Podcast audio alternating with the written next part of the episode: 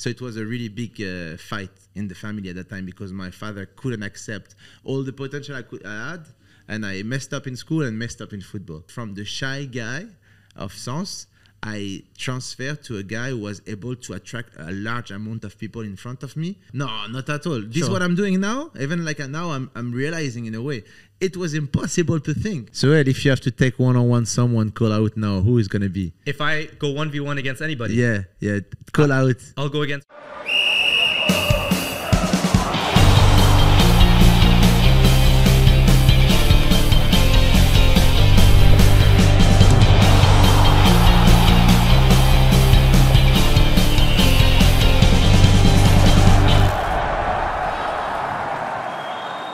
Guys, welcome back to the So Close So Far podcast, powered by the YFL. I'm your host, Sohail Var, with my co hosts, Josh and Ben. And today we got an exciting episode. We are here with arguably the most popular street football player, street freestyler. He started an insane movement. He is two time world champion, freestyle world champion, and he is the CEO of Urban Ball. Also, the man behind the Urban Fight Ball vision, which we're going to be talking about today. Séan Garnier, welcome to the podcast. Welcome. No, thank you everybody to have me. It's super a pleasure to talk about Oh, all the these subjects. all ours. Yeah. Trust me. Thank you. No, honestly, when we think football freestyle, I think your name is at the forefront of everyone's minds as well. You created, as Men- Sohail mentioned, a, Yeah. a whole movement, and we talked a little bit off air about the social media side of things as well, which we'll cover later on. But honestly, I think in my mind, you're by far and away like the most high-profile freestyle footballer. So, Thank you. so uh, it- honestly, it's a pleasure having you I'm, on. I'm also excited to talk about the evolution of all that because a couple days ago we did some 1v1 for the Urban Fight Ball, and he's still got the skills, by the way. I Some don't of the doubt that for a second. You know, Ah. you don't lose it. The, The stamina, was the pulling out. stamina as well. yeah. We were playing one on one. It was super Yeah. fun to like still exchange with people who play football in different way. Sure. I still enjoy it basically. And we were talking about how it doesn't matter what skill level you're at, what style of football you're at. If you're a football player, if you're a futsal player, if you're a freestyler, it's a game for everybody. So that's something we're going to talk about today. But it was a lot of fun. I had a lot of fun playing that 1v1. Yeah, yeah, it's like uh, I used to play that game like when I was kids basically. Yeah. And it was always a great way to interact with the other kids, even though we are not from the same place. Hmm. So I always use that kind of game to basically connect with people. That's cool. So we're going to talk about all that today, but I think let's start. Let's start way from the beginning, I was to the think. beginning, So right? we just mentioned now. So I think this is episode number six and a third of our guests. So we had Bacary Sagna on before, and it's crazy to think that you guys are actually from the same part of France. So it's not a very very big area of France. It's Sens, and Yes. what I looked up before is about twenty-seven thousand people in Sens. So how did you make it? Let's say, how did it all start? How how did football influence or your, your life? Let's say. Uh, it's basically my father was a huge football fan. Since uh, kids, I understand if you are good with the ball, you can impress people around you.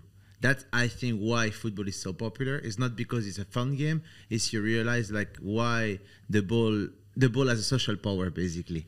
So I understand that really quickly with my father, with my family, with my friend, and I was trying to be the guy who's be able to be recognizable with the ball. Then the only place you can play football is in the club and in a football field, right? Sure. So that's how I start. Then uh, I understand quickly. I had some ability. I was a goalkeeper. No way. Uh, Goal- yes, really? Yes, because my father was a goalkeeper. Ah, right. And you know, when you are a kid, there is two things you train. You train game and penalty. Sure. So when you are a goalkeeper and you know how to save the penalty, you become the hero. So I understand that. So I, I was a good goalkeeper. But after a while, like when I arrived six to like seven to eight years old, I see it was boring to be at the goalie because my team was really good. Yeah, your skills were We wasted. Huh? Your skills were wasted in goal. Yes, but I was. Yeah, I didn't know what skill I had. I, of course, I was playing at, at school. I was playing everywhere, so I was good with the ball. It's not because you play goalkeeper then you are not good with the ball or you're not a good Of player. course, yeah. It's just a position you play for like uh, one hour only. You know. Sure. So yeah, I see. I asked my father if I can go out of the goalkeeper. I didn't want. So for one year I was stuck, and at the end of the year I asked my trainer, I have to go out. You know, at the training I score all the time. You know, you have to put me out, and he was super scared to put me out of the goalie because my father will say something. He get angry. And by chance he was not there at the game. No way. so he put me, and I score maybe ten goal or something like that. Wow. Then he say, okay, next week you go to the uh, over category. Yeah. Then my father found out he was mad, but he came and he saw me play, playing good. Then he accept. Then it start like that. At the age of 11, my cousin went to um, a camp uh, out uh, in a different city of France, su- super far. I never went out of my city, and I asked my mother if she could bring me there and she couldn't but my nanny when i uh, when i was kid had uh, a special car to travel everywhere in france and she proposed to uh, go with me to this camp Okay. she came she she bring me to this camp and after one day there is like a, a guy who came to me and said where do you play I said, like, I play in Sens like near Auxerre. And say, okay, what do you want to do? I want to be a football player. Okay, we will call uh, AJ Auxerre tomorrow. They call uh, Auxerre and they managed to have me a trial Just like that, so just quick. like that. I didn't even know. My dream was to be a football player, but Yeah. I didn't know how to do. I just was playing every time, everywhere with the ball. They called me uh, Captain Tsubasa. You know, I always had the ball with me 24 hours. That was basically what I was doing. Yeah. Doesn't matter if I was doing goalkeeper, penalty, was I just was playing like that. Then uh, I went to Auxerre and I did this trial. We play like one game. I scored three goals, and that's it. It started like that for me to be a football player. So you were with Auxerre full time then? Uh, yeah, I Yeah. went at Auxerre Academy at 12. Okay. I met Bacary actually when he was 13. I knew him before because he was playing for Sens. I was playing for Paron, which is like a small city Okay. uh, just near Sens, right? So I know him. He was really good. Then uh, we went together at the we call that the interna. It's like um, it's not really like the full academy. It's like the player who come from the near city of Auxerre. You go to this place, and player who come like really far, they go to the ac- Ah, okay. academy. Yeah, yeah, So there is a big rivalry between those two entities. we all play for the same club, but there is different way to sleep and to have uh, your uh, journey organized, basically Okay. and uh, yeah i was not really agree with that way because I, I felt like it was not fair because my city is just near to not have the best treatment so i choose uh, changed the club for Troyes after like uh, two years and in Troyes i basically end up to have a big beef with the coach because the way he was was uh, too much uh, it was too much he think you know football was him and i didn't accept that and I didn't have the big character, to be honest. I was a bit shy, but for some certain decision, I knew how to stand, and uh, I didn't really accept. So it was terrible for me. This uh, You knew what was best for yourself. yes, and uh, I got also some injury at that time, and he used that as an excuse to put me away a little bit. But I keep doing till I reach like 18 to 19 years old. I still working with the professional team sometimes. So I was not like the top guy in my category, but I was training with the pro, so I could maybe see a possibility to be pro. Then at the age of yeah, 18, I broke my ankle for the third time. And that was like the moment where the club come to me and say, "We cannot really count on you if you da- you have that amount of injury." Because every time I had like really not like one major injury who stopped me. It's like basically uh, chronicle uh, injury I had since I was 12. Because after that, I realized I had the inflammation, inflammation chronicle problem, which is was cured with the science we have now. But back then, it was like, "Oh, you have uh, pain, you just have to rest," which is the the worst thing. Yeah, to do. Then I decided to come back to my parents, and my parents work for um, uh, an, an company, but I don't know. In France, we say eh, they work at at the usine. It's like you know they do the typical seven to five Ah, okay, p.m. yeah. You know, Yeah. Yeah. it's Yeah. a bit tough to work. You know, it's a bit repetitive. And the worst thing they want me to not do is to go to work for that place. Yeah. And what's end up? I came to work for that place. So it was a really big uh, fight in the family at that time because my father couldn't accept all the potential I, could, I had, and I messed up in school and messed up in football, just because I didn't find myself in a way. Then at that time I decided to go to Paris. And uh, actually, the way I go to Paris, I was playing for Sens just in the in the time to find another club, and we had a game in in Paris uh, against another club, and uh, you know the coach didn't use me, and uh, I was mad, so I stayed in Paris. The club le- uh, came back to Sens, and me, I stayed in Paris. And when I stayed in Paris, I, uh, I, you know, I was searching for stuff to do for two, three days, and uh, you know, I found an opportunity. I found people playing on the street. I found pe- dancer doing street shows, and basically the the vibes of Paris inspired me.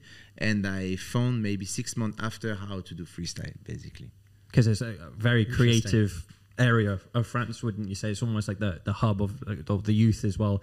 Um, you said your career kind of, well, your playing career kind of got cut short with injuries and your ankle injuries.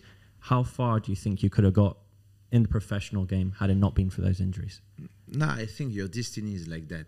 Yeah. because you cannot assume like oh if i will not be i, I think um, there is different element who who play that that that injury first of all i was super technical so i always thought i had an advantage for uh, uh, compared to other player and also mentally i was a bit more mature but that's play my weakness later on because I thought I don't need to work on my skills and my talent.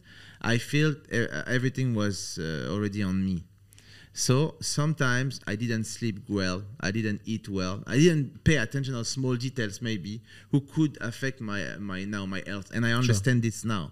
Mm, it's not necessary it will be a measure of things if I was doing it at that time at that time, but maybe it could play if I my mental I was maybe a player was not that ability to do skills and you know dribble people. I will think okay if I really want to play, I need to put on the work. So put every advantage on my side, maybe. So, but it's like that, you know. Um, I think I was the type of player who was good at, with the ball, understand the game. I, it's it's funny, but I was not the one who will dribble everybody. I was really, Really? play, yeah. I was really play, uh, you know, simple, and you know, I was playing this this this style of, of football. But I knew how to to dribble, but I never reuse it because the coach I got in Troyes was against that. So for four years, it was like almost impossible to to dribble.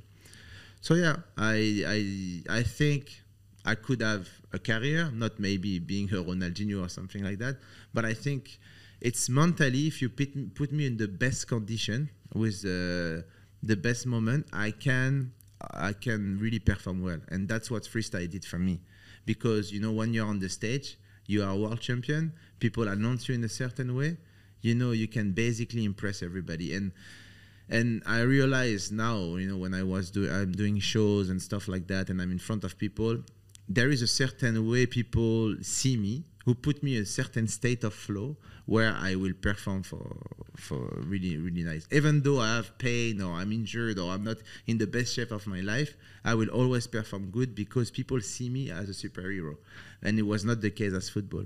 So I will tell you like if if I had the same character, the same image as I am now in football, yeah, I'm sure I can add the, a great career. But it's not the case because Sure. you have to build this character, and that's all the whole game in football. Yeah, true. Even uh, I did some digging at your time at Auxerre.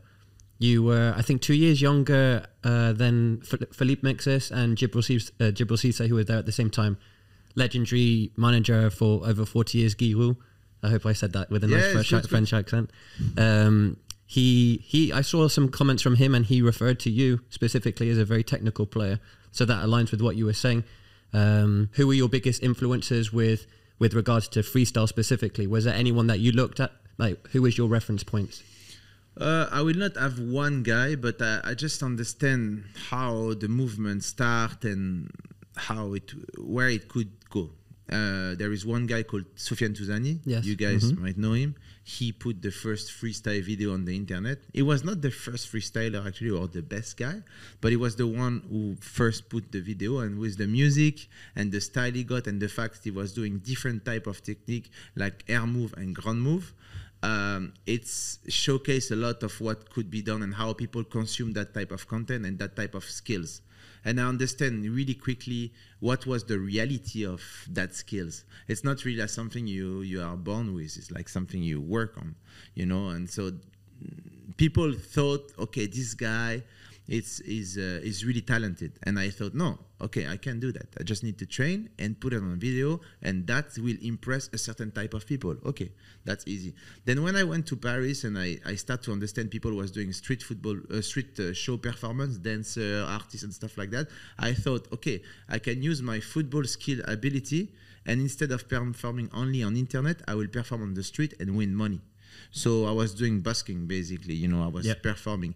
And that was the best school for me because from the shy guy of Sens, I transferred to a guy who was able to attract a large amount of people in front of me. And by just doing throwing jokes and stuff like that, and I realized also your um, your package with the skill is not important. What is important is how you build the storytelling with the people who watch you Yeah. and that was more important than the skills and i learned that in the street and that all together become my character my name is arnaud i'm not even like a, a you know Sean is not is a fake name people first time they see me freestyle they call me sean paul because i had the bread Yeah, sure. so i could i took this sean name and i transformed to Sean. Ah, okay. And for like one month, they thought I was a Brazilian guy who didn't speak French and stuff like that because Sure. I was so shy. You know, first time I go on the stage, I didn't want to go on the stage. My friend told me, "Oh, you have to do that," you know. Then, you know, I, I understand how to build a character and how to build like a kind of superhero where you can put this superhero everywhere without taking any risk and be ashamed of anything. Sure. Yeah. Yeah, absolutely. I can I can see that with Séan. Obviously, the confidence that freestyle gives you, building that character. When you talk about the busking, um, I, I'll touch on it a little bit more later. But um, during my teenage years, not to make any comparisons at all, but um, not many people know that freestyle football was a, a big part of my identity. Um, obviously, with the movement and the whole, you know, um, growth of YouTube at the time, like I was, you did freestyle. I tried. I, I've obviously I don't claim. Séan, tell me what you think about these. Let's see it. Let's see it. Uh, Doesn't No, know. Josh doesn't know I've taken Are these these. pictures or videos? No pictures. So Okay. this is Josh. This is ten years ago. I don't know if the I camera was not prepared for this. Nice. Yeah. Look Yeah, like you did you, freestyle. Josh doesn't know what's coming. like look like you're trying something. No, so so Has it changed? Yeah, it's changed. I don't know why we're showing this, by the way. Yeah. So we've got Josh. Uh, Right, so this is this is probably I don't know 18, 19 or older, maybe much older. But Yeah. what I was going to touch on, I used to make home videos of freestyle videos, put it to. What are you doing? I Wh- can't believe you year? showed this. Was, which year was it? So uh, it was, I, I'd say around 2006. And the reason why That I'm going to say best one. 2006, the reason I say 2006 is because I had a couple of DVDs, and I'm going to touch on. There was one called The Urban Freestyler, and With there was Billy Wingrove. with, with Billy Wingrove, Paul Wood, and uh, Gabeshi, and um, uh, so, so many other ones. And also there was one called In the Hands of the Gods, Yeah, which was with with Jeremy Jeremy, Lynch. Lynch. and Paul Wood again. And I was just going to touch on because it's really interesting to hear that you used your superpowers for you know busking initially and and created that persona, and that confidence, and that aura that people related to. And um, but yeah, you know there were other freestylers at that time in in the hands of the god. It was Jeremy Lynch plus four other people who used their superpowers to make money to basically afford to get from the UK through America to get to Buenos Aires in America uh, in Argentina to see Diego Maradona, their hero. So yeah, it's just interesting how far your skills can take you um, and the influence and the power that you know you can resonate with the people. Yeah, because like the thing is, when I was kids, my dream was to be foot, professional football player. That was my my dream. But at the end of the day, I understand my dream was not that. My dream was to, or what I like to do instead of my dream was to connect with people. That's what I like the most. But I was not able to connect with people outside of the fact to have a ball. So the only way to connect with people with the ball is to play football. But when I understand you, you are not uh, obligated to play on that pitch. You can take the ball, go outside of the pitch, and become a skiller in different situations. I can actually connect with people with the ball, but in different place. So in the street, you know, in the stage and everything. Then that took me the take me the time to learn how to speak and everything, and now I can connect with you in a podcast. Right? Did you speak English at the time? no, not at all. This is Sure. what I'm doing now. Even like uh, now, I'm I'm realizing in a way it was impossible to think. You know, I'm speaking in English for French people. It's uh, something weird. You don't know that, but Sure. yes, super weird. We don't speak English at Fr- in France. To be honest, we don't have this education. You go in France and you ask uh, something, you know, they will not. Even That's exactly what Sanya said as well. Like how things like uh, it, it was hot or it's cold. I think that they can only take you so far. So yeah, appreciate appreciate that. Yeah, we try. I, I really wish we can all speak French as the main language, but Yeah. you guys took on. So, but yeah, and uh, now my yeah my what I realize is like I what I want is to connect with people, and the tools the tool that I was using is the ball. And you know, I just come back to the story where I was playing in front of my father in the house, you know, and I was impressing all my family with my trick without knowing it was not football. It was actually doing a skills with a, an object, you know, and uh, that was my first way to express. So now, maybe 20 years after, I use the same way to express in a different environment, and uh, you know, that's what's creating the same effect I like to have when I was a kid. Sure. What really impresses me is that obviously you've had that development with the ball and the skills and and the technical side of things, but you also spent a large, you know, a lot of energy on developing yourself as a person to be able to get your name out there, to get noticed as well. So, what impact has social media had on you know your growth throughout the journey? Okay, so to make a bit historical is a bit long, but it's important to understand the process. From 2006 to 2008, I learned to build that character. So 2006 was the really the era of uh, like freestyle Yeah. start from the you know your garden to the video and stuff like that. So I learned all my thing on the street. Then Red Bull came. You know, in France, they opened like a, an office and they offer me to represent France in Brazil for the World Championship. Um, I've been in the freestyle community for like two, three years, and I start to my name start to raise in a way. So it was perfect. I arrived in Brazil, and in Brazil there were like 44 players from different countries, and we had to like make a battle. So it's three minutes to player, one ball. Every 30 seconds we have to pass the ball. You have 30 seconds to make the tricks, and you pass the ball back. But if you see where we perform, it was on the stage with a DJ and a judge. This is the configuration of a Red Bull BC1, which is a dance competition. But the other freestyler, they were football skiller. So in their mind, they still Uh, in the football chart, in the football field, and doing like some football tricks. But it's a di- totally different game. We are playing on the stage. There is people watching you. There is a music. It's a performance. Yes. So you have to integrate that. But because I was playing on the street 24 hours, I knew how to do that. So that's why I won that uh, world championship. And all the following competition, like in street football or in freestyle, I was always in the one who will win. I won two times the world championship, three times the French championship. Street football, the same. I was winning a lot of competition. But I thought the sport was too niche. It was impossible to make a living out of that. So I was thinking, what would be the way to make something else? So I start to uh, to know, okay, what people like to see, it's the panna. They like to see the nutmeg. You know, at that time, panna was something really big in Holland and Belgium, but not in the world. You know, people still understand nutmeg is just like something you do by by the moment Sure. which is really Panna is a science where I can tell you in one second in how long it will take me to nutmeg you basically. Yes. So um, I understand if I do a nutmeg, okay, on the football player with people watching, that will create a sort of buzz. So when I understand this uh, this element, I was trying to combine all of together. I signed for Red Bull, and at that time in 2011, Red uh, Neymar signed for Red Bull as well. So I create my way to go to Brazil to meet Neymar in a Red Bull event. And I, I was trying just to spend with you him uh, one or two minutes on the stage. I found a way to do it. Then uh, I had the chance to do the t-shirt tricks at that time where Yes. I put the ball in the t-shirt. Then Neymar searched the ball everywhere. And my key thing is I, I bring a, a, filmmaker with me at that time, which is super expensive, like one through a plane ticket in Brazil in 2011, bro. I broke my whole my Yeah, whole that's money. not cheap. yes. And uh, I filmed this moment and I sent this video to every media in France. Then for like two or three years, I start to have a lot of media coverage.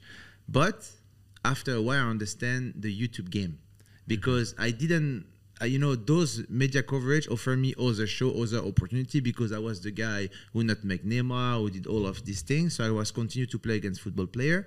But I understand also there is another game on the side like being a social influencer, right? Or content creator, I will say.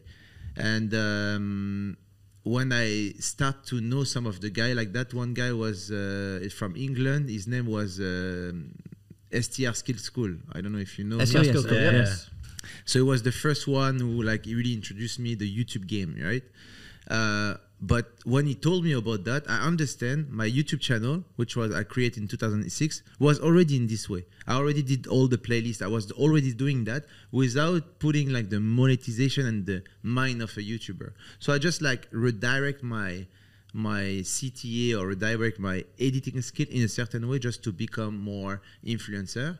And I was one of the first to do that. So all my platform boomed, you know, because I knew if I was doing nutmeg in front of people and I create a certain excitement around that, it will be basically will be a buzz every video.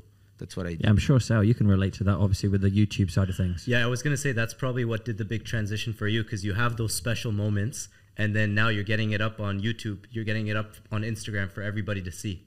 So, 100%. Like once you start tapping into social media, and it's crazy how fast things change in the last couple of years. Now you have TikTok coming up, and it basically is like who can get up the most content most frequently, and who can do it in the highest quality way. And then also that's where interesting things come into play where it's not just the pannas, it's not just the freestyle, but you have to evolve the type of content you do. And that's why the next evolution of things is the urban fight ball. Yeah, so basically at the beginning I was doing like Séan versus. I was playing against this country, so in Brazil, Séan versus Brazil. So it was easy on SEO to people to search football, Brazil street football to, Yeah. to, to type of my video. But I realized if I was doing like a, a good country, many views. Uh, like less attractive name country, less views. So I was starting to touching around different type of subjects doing like uh, tutorial doing like uh, you know vlogs you know i did basically every every serious things possible. And um, after a while i inspired a lot of generation in different ways. And i see now the new generation what they're doing. They are good with the ball super skillful. The guy we play with last time the belgium you see they are Very good super guy, good yeah. yeah. But what they have to do is they have to do I don't know how to say that in English. They have to fake their content in a way. They have to do entertainment content, but I feel it's not really what they want to do. But they, because they have no choice, they have to create content who seems interesting and funny uh, to stay relevant and collect number. Yeah, that makes sense. But I always do this pathway because I, I did maybe 10 years of creating content in different platforms. So I see the end, the end result. I see how the brand will react to, to that in two, three, four, five years, how you have to build your ecosystem, your community. And because when you do with the ball, you do like a, a visual performance and not the talking performance. I am talking about people who do skills, not people who like do educating football content. Yeah. When I do not make, I'm not talking. So the video might be viral in India, in Brazil, in Portugal, or something like that. Yeah. But the next content I will put is a tutorial, for example, in English. So most of the people who watch this first video, they will not relate to the second one because they don't speak in the same language as me. So it's a big problem when you do visual things. You need to be extra viral like Khaby Lame. You do visual things, but because Yeah. it's extra viral, it's it becomes something else. So I thought there is not really a future to do like nutmeg or entertaining video. You need to build like a, a a audience and you need to build something. And I don't want to come back to in a, a normal way to play football, just to kind of monetize my work, you know, because I think I'm more credible as everything I built, the whole empire I did, you know. So I was thinking I need to build a format where any talent who will be good with the ball and if he create content within in that format it can lead to a good opportunity. So i become i start to create like the ufc of football called urban ball fight. So basically i put together all the best part of football. What you like to see? You like to see goals. You like to see dribble. You like to see nutmeg. You like to see uh, trash talk. You like to see rivalry you like to see stamina you want you you know football people they don't like also to see freestyle as like mm, it's too much freestyle so they don't take it serious you know Sure. i'm Yeah. sure last uh, so sunday we organize like a small uh, urban ball fight uh, funny tournament i bring different type of people and i'm sure half of you guys were thinking oh it's gonna be a freestyle stuff right Yeah. so you come in and you think it's gonna be cool you know we will enjoy but when you step on the pitch in that typical format you really need to have some it's really strong it's really hard you know you cannot play just like that otherwise you get smashed. So it's basically one goalkeeper and two players facing each other and there's thr- it's three minutes rounds so depend of if we do qualification like we did with multiple player or if you do only one game me versus you it's five round of three minutes. And to score points, you need uh, to score goals. There is goal with one point. There is goal with two points. When you score a goal, you get the ball back. So it's uh, it's uh, uh, the defender needs to take the ball from you if Yeah. you really want to to Yeah. showcase. You know, so it's push the guys to really press. You know, and there is like five official skills. So nutmeg, sombrero. How you say in English when you put the ball one way and you take it the other side? Elastico. No, you know, like you, I put the ball on your left side, and me, I run on the right side. Oh, I don't know Oh, the like name for that. But just getting the ball around the guy. We don't really have a name for that. But- in French, we say grand pont. So Okay. Yeah. petit pont is the nutmeg, grand pont is Uh, the. Ah, around the okay. whole Yeah, player. yes. I see. and uh, so there is another skill called searching for the ball. So if you you lose the contact with the ball with your eyes in a certain way, you you concede one point. Okay. And how, break- how is that judged? How is that measured? so in the official uh, form, it will be judge. Okay. or will be football player, influencer, or like maybe official judge, and they will have like a uh, like a flag. So every time they see one of those skills, they raise the Ah, flag. okay, if understood. two judge out of three do it, it's the point is accepted. Sure. So and the last one is ankle breaker. So if, if I put you on the floor, basically, Nice. It's- all these skills is one point. Then if you do one of those skills and you score a goal right after, it's a KO. So it doesn't matter if Okay. you win 3-0 versus me. If I do this, I will win the So game. So it doesn't have to. The round doesn't have to last five minutes. If that move is done, then the round is So- over. Yes. Oh, okay. Nice. So if you nutmeg in football, you de- you need to get the ball back, and if you score, it's even better, you know. And Yeah. everybody Yeah. will watch this action. They watch. Because it adds more purpose to this skill. yes. Yeah, we had a couple KOs on the weekend, and that's one thing I really like about this sport is your legacy's on the line because it's not a team sport. It's kind of like one v one, right? So it gives you that vibe of combat sports where you have to train, and when you're performing and you're going one v one against somebody else, like your legacy's kind of on the line. So it was interesting for me too, going up against some of these futsal players, the freestylers, and you see the different types of skills they have, and you ask yourself, can I compete? Can I beat those guys? And it's really cool when you're on the pitch and you do certain skill moves and then you beat them. And what we talked about too is the whole drama and beef aspect of things. Once you start hosting events, people start really, really tuning into things because it's kind of like UFC. You build up the hype for a fight, you do the trash talk, and then once the event comes, everybody's kind of excited to see, okay, who's Yeah. the guy who's How did you get on? it. I did pretty well, so I finished with four Did, points. oh, wait, I wait, think. wait. You say, you say that. Did Yeah, he, yeah, Did he do well? No, I, have a- I can He, show he you. has the, he has the notes. Uh, so basically, the way I do qualification, I don't do in the uh, like a classical way, be, like knockout. I do in the seven to smoke. So you have Yeah. seven guys to smoke, right? So we are in li- line of eight players. One, uh, two players are playing. The winner stays. The next player on the line goes against and Okay. stuff like that. More you win uh, game, more you collect points, and the two player at the end who get the most point go to the final. Nice. So that's the way we do it. And uh, so we collect four points, which is the best uh, score uh, outside of me. Really? Oh, Yes, yes, So I was close to making the final then. yes, you yes. sound so yes. surprised. Well, next time we have to do a 1v1. Yeah. Because we didn't get to 1v1. Yeah, because normally I don't know why, but this time like the same player was winning against the same player, so we didn't mix. Normally, like uh, every two games there is a new guy, so it mix more. But this time we didn't had the chance to play against. What I like is obviously it sounds like there's huge rivalries that can be formed, but it's the intensity of it as well. Because typically in the past with these kind of battles, it's more of a show. One person will do all the skills and one person watches, but you have the that incentive as a defender to press because you have to win the ball to get your points.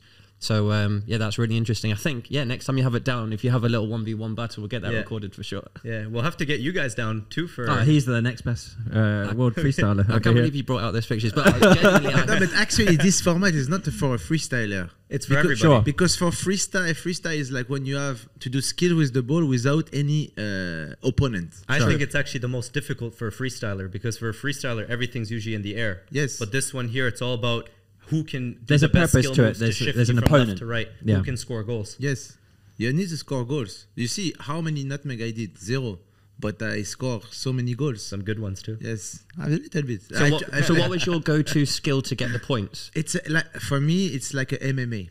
Yeah. MMA, it's really tactical. It's n- it's really like a game where you have to understand how your defender and your guys in front of you.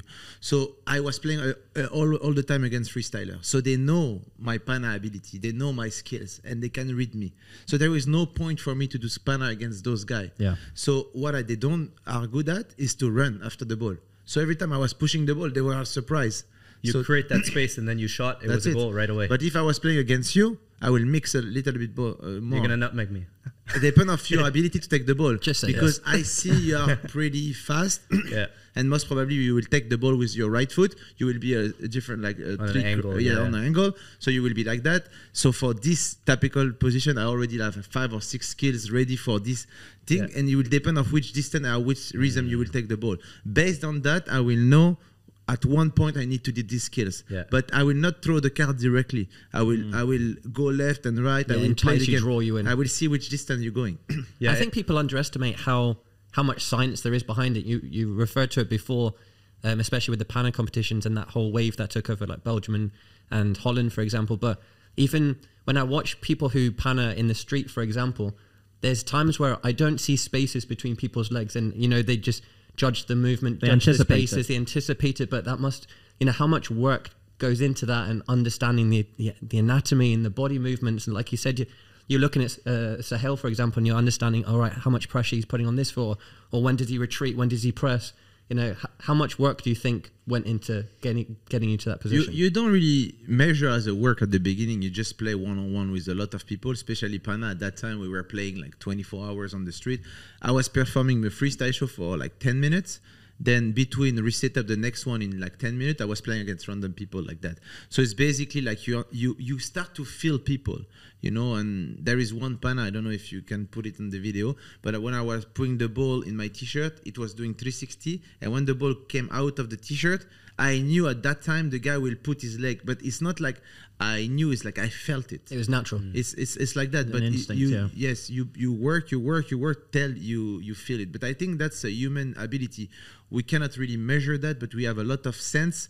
We cannot like really put name on it, but you at the end we we feel things. It's more emotions. For sure. Even touching on obviously social media and YouTube, but one specific viral video I wanted to talk about is when you dressed up as Abuelo Memo for the collaboration with Coppel, Mexican company, 150 million plus views. Um, that's when you dressed up as an older gentleman and you surprised people on the street and you did all your skills and scored some incredible goals. What I wanted to ask, what was that experience with the prosthetics like? Because I don't imagine you've done anything like that before. And was the reaction of all the players as genuine as it seemed to be on video? So there is the whole story behind that. So this video was created in basketball first. So I was not the one who created that video, to be honest. But I was doing already like prank video where I was dressing as different character, like Spider-Man and stuff like that, to to prank people. Then uh, one day there is my phone ringing maybe 25 or 30 times by different type of people. And my wife told me, "Hey, you have to reply. There is something weird." It was 2 a.m. in the morning, so I started to reply to everybody by message, by you know, and I realized they all contact me for the same opportunity. Like these people want to reach you because they have something to offer you, and they, I call them, say, "We cannot say you what is it, but you have to fly to LA tomorrow." Okay, no problem. I'm going to LA. Then I realize I'm in competition to do this uh, video with football players. Oh, they, wow. they are aiming to have Messi, Neymar. Oh, really? And you Yes. beat them.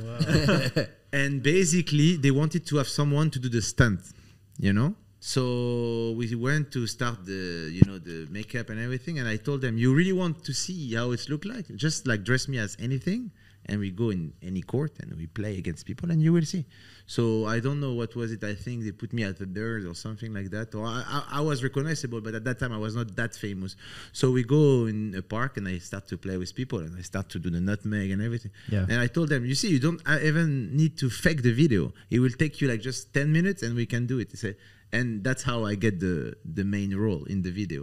And uh, I think their negotiation with the player took so long and they had to shoot it in like two weeks' time. So they didn't went further than that and they say, okay, you're going to do the full things. But you see, one year after, Ronaldo did the kind of the Yes, same yes. video, right? So he was also on the pipe to create those kind of content. Okay, understood. So when I arrived, my main recommendation was let's film that as a real thing, even though people know it's a shooting because you know they saw the camera and everything, but they didn't know what was the purpose of the shooting and who I was. So I said, tell them to play a competitive game and just introduce me in the game, and I just will play and I will try to make as much skills as possible. Then after we will reshoot some of the moments you want to have a better angle and stuff Sure, like that. yep. So in the video, I think like 70% is fake, but 30% is like the real moment. Natural reaction. But every single skills I put was a one I really did in live against uh, people. So it's not like I, am not able to put your pants down because I already do against people, right? Or Sure. I'm not able to nutmeg you because I did many times. So it's not like a fake video, but for sure when you do a commercial, you know, angle stuff like that, I will do a skills uh, on the other part of the court. If the camera is not well placed, it will not work, right, Yeah. on video. So yeah. In terms of like, is there a limit to the, the creativity of skills? Obviously, there's the influence of dance and maybe break dance and other sports like basketball as well. But is there a limit? Like, how far can people go in terms of creating new skills, or is there is it done? No, it's never done. It's depend of the purpose and where you have to execute these skills. For example, if I have to do a skills on the stage and the stage is like just the distance of this table, it, this table will allow me to do a certain type of skill. So maybe I need to do stuff more controlled. So maybe I can instead of like putting the ball on the top of my head, I can maybe put it in sideways and here. So I put I can find a different angle. But if I do a show in a big football pitch with like uh, eighty thousand people, if I do this little variation, you will not see it. Sure. So the creativity you need to put on is like how much things I can do, putting the ball in the air, maybe do a backflip and get the ball back with the side. I don't know. You know, there is many many things. It's depend like what's the purpose you want to create the skills. If if it's for video, now the trend is vertical. It's close to the camera, maybe a, a low angle with a wide. You know, so that's allowed you to create some skills. You see the trend like where the people who are in Dubai now, the English guy, the English influencer, you know, they do a lot of skills dribbling the guy and they follow, you know, the guys Sure. also. Yeah. So that's the kind of things. And you never think five years ago those kind of dribble were even possible, right?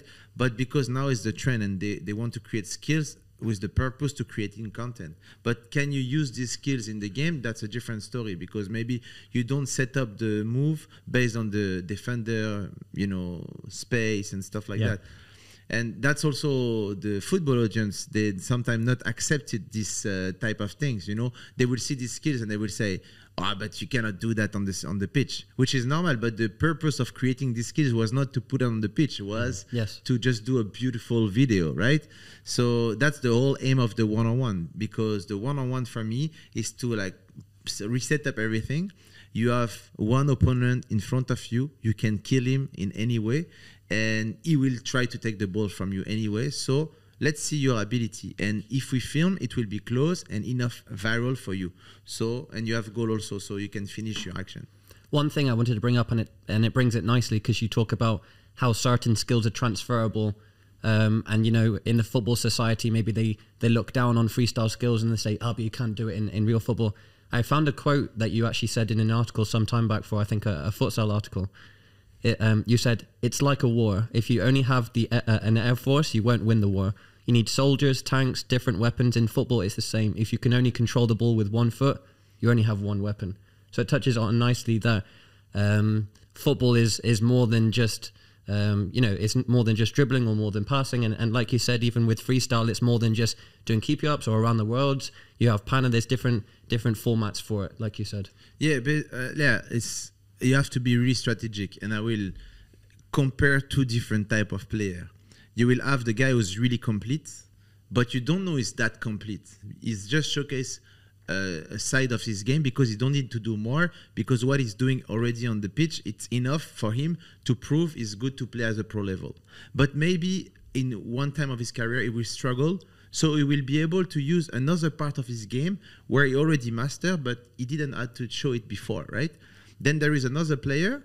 Everything was made for him. Let's take Messi, for example. You know, he's short, he's left footed. He was considered as a technical skill guy when he was young. So everything was pushed for him in a way he don't need to do certain thing on the field, but if he perform with this uh, crazy thing he can do, it's enough for him to be credible. So he's inverse. He didn't. He- he was not trying to be so complete. He was trying to master certain moment at 200% to be able to pull off at the right moment. But what he do? He don't defend. Why? Because he want to keep the stamina. He want to keep the you know the you know the the flair and everything. So when he received the ball, he master one 200% what he's doing. So, but the guy who will take the ball from him is already tired because he was running like Yeah. 24 hours. So that's that's a different way. And but what he was clever at is like he understand I can do that because the club see me as a this type of player, maybe like uh, the goats, you know. So I can maybe put this card, but maybe the same type of player in a different environment will not be able to do it because the club don't consider his, his, himself itself, you know, uh, as Yeah. someone like that. Yeah.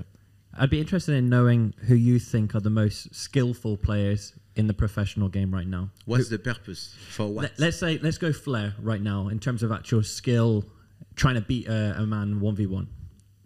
okay, Neymar. Neymar. Yeah, I would say Neymar is. How high up your up your list? I'm a Newcastle United fan, so how high how high up your list is uh, Alan Maximo? Oh, I like it. I, I think uh, it's just. Uh, It's just at the end of the day, it's the purpose of it. He can do all the tricks on the side, but is there an end product? What's the purpose of it? you Yes, know? but I would say Massa Maxima, I definitely try to have him to play with me or like one Yeah. of this one on one. He's on my target list for sure. Oh, really? yes, because at the end of the day, I want to sign some of the player. Really, I want to pay them, make a contract for them to fight against, against another player. Let's say, imagine you have Adel Taarabt versus Hatem Ben Arfa. That Oh, will be It's wow. another one of my see? heroes. Yeah. that would see a crazy game. Like, tell me what will be your favorite game in one on one. Honestly, you've just named them. So if it is Alan Maxima and versus Hatem Ben Arfa as a Newcastle fan, If you I'd bring love them out see that. here, we'll pay whatever it costs. Really? To be- oh, listen, they're, we're, we're a huge fan, but also we'll get him to pay. yeah, uh, Adel Taarabt is a people underestimate him. He went under the radar, but what he did for um, QPR. QPR. at the time, he did some phenomenal things. Yeah, it's Uh, crazy. I was going to say it kind of relates to your question actually, but just touching on FIFA, the game FIFA 23 now. Where um, I was going to ask a question. Let's say all of the skill ratings of all time were readjusted, right? And only one person in all time could be given a five star skill rating. Maradona. Okay, Maradona or Zidane. Maradona is Zidane. What about Ronaldinho? Yes, but with the evolution of themselves in the time, Yeah. You know, and now it's it's coming, you know, after their prime.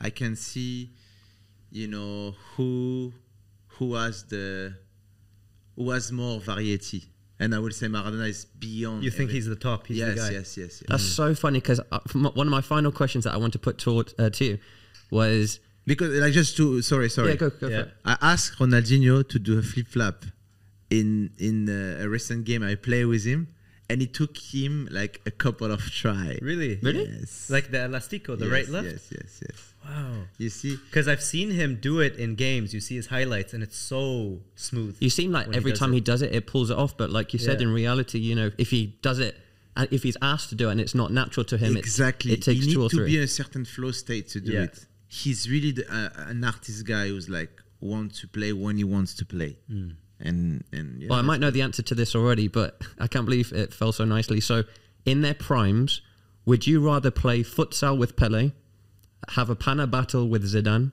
or a freestyle show with Maradona? Okay, freestyle show. I already did it in Ma- with Maradona. You did? Really? Yes.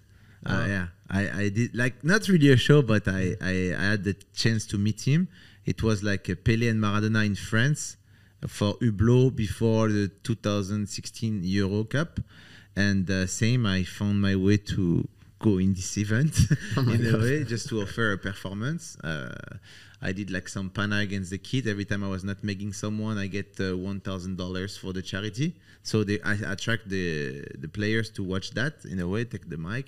Then I start to do a freestyle show, and Maradona came at this moment, watch it, and I pass him the ball, and he passed me back. I passed him the ball, he passed me back. Then I did something cool, and he, That's an incredible moment. and yeah, it was like uh, for me one of my best moments in the, in the life. And what I did, I signed this ball by Pele and Maradona, and uh, yeah, Wow, I don't. And you still have that? I still have the ball, but I sold the NFT for an auction. Ah, okay, nice. Yes, yes. Because the guy said, "Oh, you can keep the ball." I said, "Okay, fair, fair enough."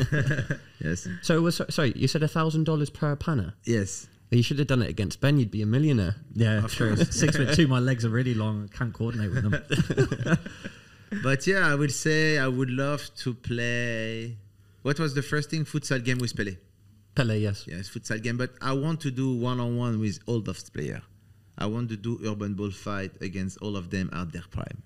That's Yeah. that's what I want because futsal, yeah, it's cool. I like it, but uh, it will depend of other players. It will depend of True. many things. Then freestyle, yeah, it's cool. It's a show, but still, it will not. It will impress for one or two minutes, but people will not relate too much to it. And uh, what was the other one? The Panna, Panna. battle. Panna battle, I will win for sure, Zidane. So it's not fair. I need to give him a chance. so, so he needs to have the goal. Yeah. If it, there is the goal, maybe he will beat me. I think it's possible. So it's it's Have you done that before? Because I think you're you've got some business relations with Zidane, or you have done in the past. no? Yeah, I did some uh, games. I I found also the way to play against him, and uh, yeah, it wa- he was the one. I didn't nutmeg uh, Zidane because he was Out of clo- respect, or because no, he was closing his leg. Ah, Every okay. time I arrived, knew. he, He's he just was- hopping around.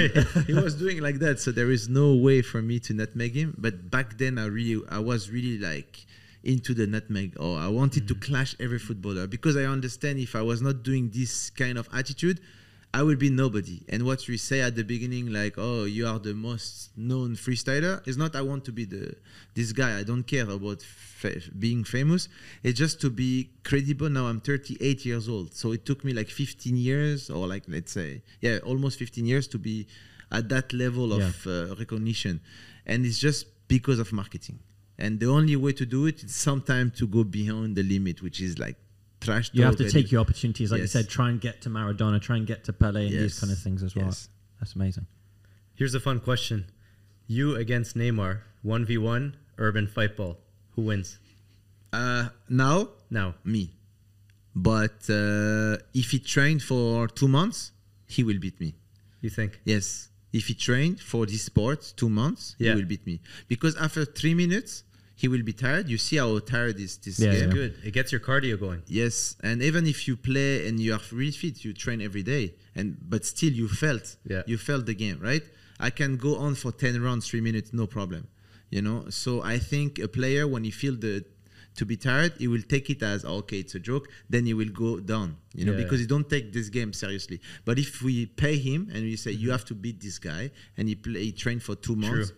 He can beat me, yeah, for sure. Any football player can beat me. And the cool thing is, like you said, if you lose focus for one second in that game, you do a quick move to the right, shoot, it's a goal. It's a goal, It's yes. done. And the other guy get the ball back. So you have to defend, and your mind start: should I take it or should I wait? Yeah. And the time is running. So there's all these factor I put, like the pressure on the psychology side, just to have uh, the guys to do a reaction. Then you can anticipate this reaction, then do the moves.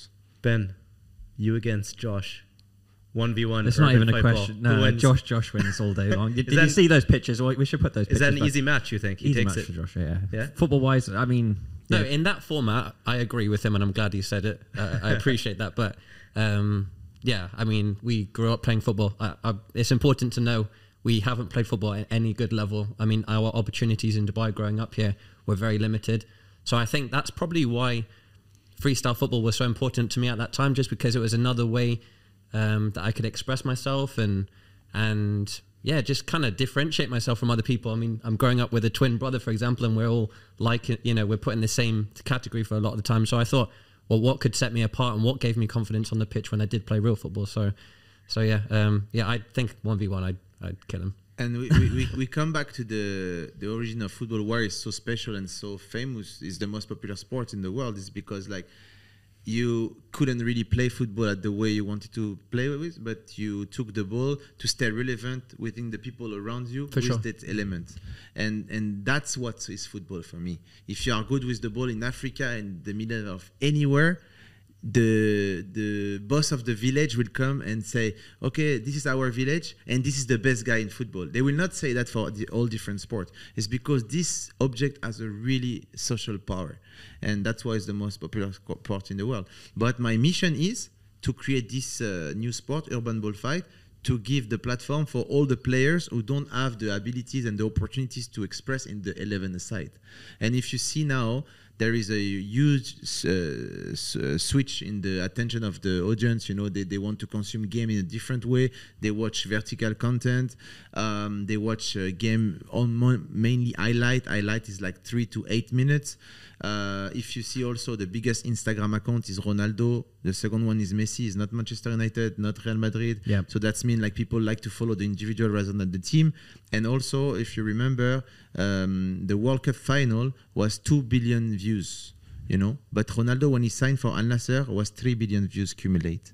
So what does it mean? People like to watch the individual and their news around. So if you do like Messi versus Ronaldo one on one, Imagine. it's gonna be a biggest sport event than the World Cup Ever. I, I bet, and it's gonna be the biggest one. So that's my take. I go to them. That's my my my my goal. I want to go to Ronaldo and Messi and tell them when they retired. Okay, listen, you broke all the record.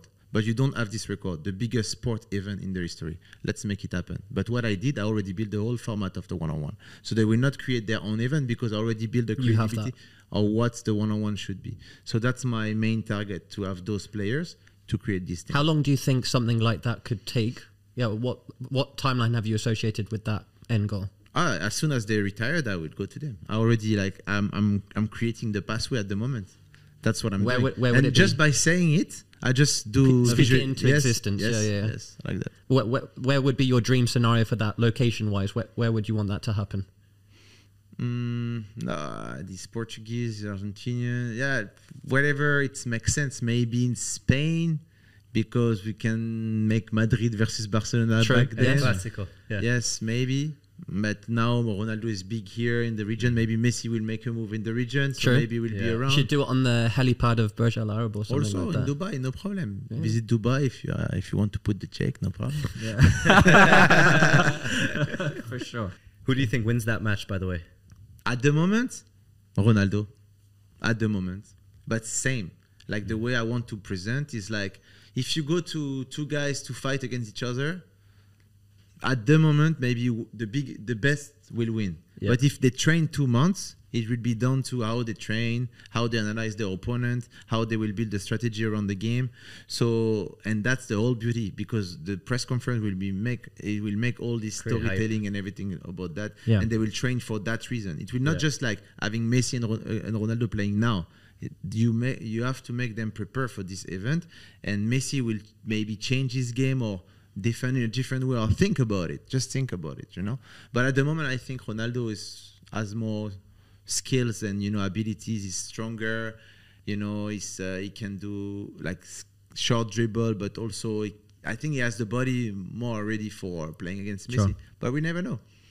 Do you think there's there's too much on the line for either of those two? Do you think? Obviously, I pray this happens, and I'm, I'm sure they're watching this now. Um, so I'm glad you spoke into existence. But do you think do you think it's too big for them? Do you think if they lose, that's it, and it's a pride thing, or what do you think?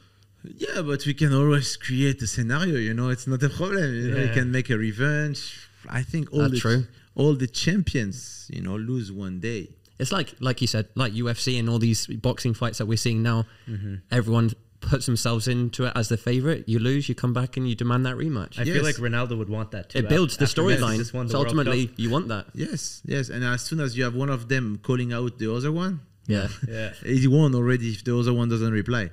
So True. so I think, you know, Messi already won the World Cup, he won everything. Yeah. But you see he's still playing now. He mm-hmm. should have stopped his career, you know.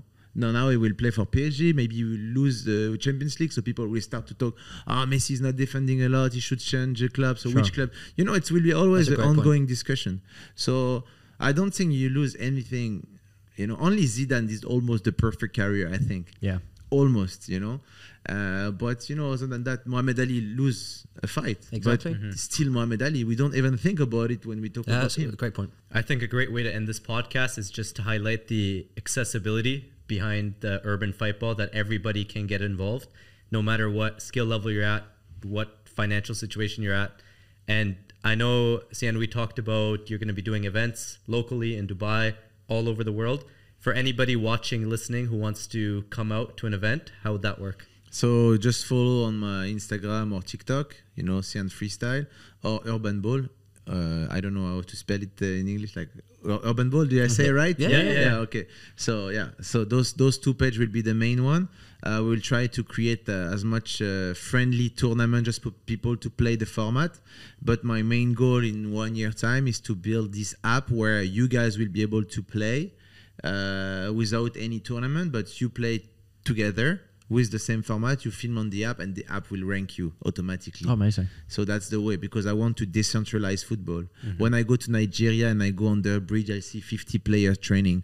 And I ask them, like, what are you training for? I say, I want to be a professional football player, but there is no way this guy will be a professional. You know, there is no club, there is no infrastructure, there is no agent No pathway. Yeah. you know but by playing the one-on-one just need to film and you know if you do a crazy dribble and you put someone You'll on the get floor noticed. And you put your name and your brand out of it that's really easy to be recognizable and maybe that can influence some agent to take some one-on-one player into a football game you know and try them you know Yeah. Sure. like. Yeah, make sure you guys check out Séan Garnier. Make sure you check out Urban uh, Ball and go out to the events because I went out to the first practice one. I had a lot of fun. I enjoyed it. And hey, if you build up the skill, one day maybe you'll 1v1 against the man himself. So uh, drop a like on this podcast if you enjoyed it. You can listen in on Apple, Spotify, watch us on YouTube. Let us know who you want to see next. Thank you for joining in. Séan, thanks for coming Thank on. you Thanks for coming on. thank you thank you so Ed, if you have to take one-on-one someone call out now who is going to be If I go 1v1 against anybody, yeah yeah call out I'll go against Radea. oh Radia bro Radea, let's go. you. 1v1. Let's make it happen. good All right. Peace out.